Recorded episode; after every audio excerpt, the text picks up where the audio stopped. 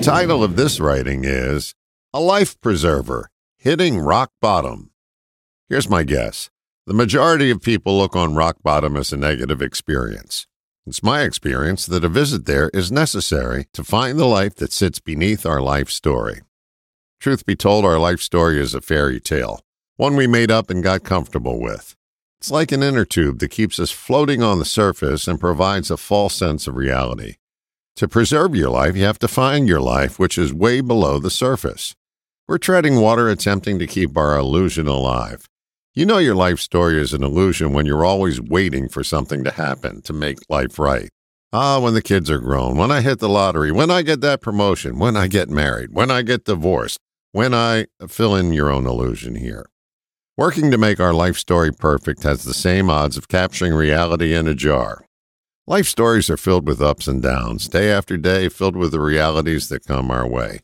Sugarcoating or denying those realities is a feeble attempt to make our life story work.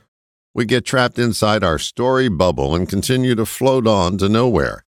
The best thing that can happen is to have our bubble burst. Because if you're floating along, you're filled with a false sense that everything's going to be okay when you finally get to that magic day. Everyone's familiar with the rationale of the problem drinker who says, I've never missed a day of work. That's floating inside your bubble. The way they deal with life's ups and downs is wrapped up in the phrase, bottoms up. The problem drinker defends their life story until their bubble bursts and they run out of rationales.